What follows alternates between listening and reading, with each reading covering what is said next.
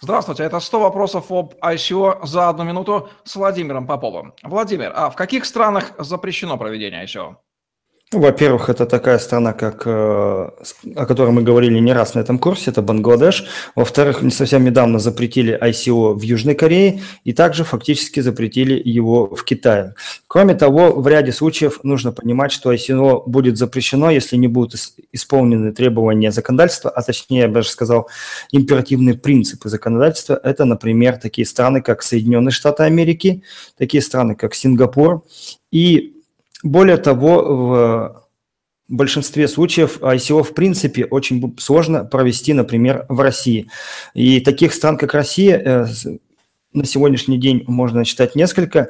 В связи с этим э, рекомендую универсальный принцип, нежели просто перечисление. Он заключается в очень простой вещи. Э, заходите на сайт Центрального банка и, в общем-то, делаете контекстный поиск по первичном размещении токенов или по ICO.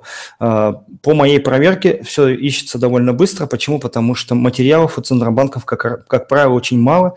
Это одно, два, максимум три постановления, либо письма, и из них уже можно сделать какие-то основополагающие выводы.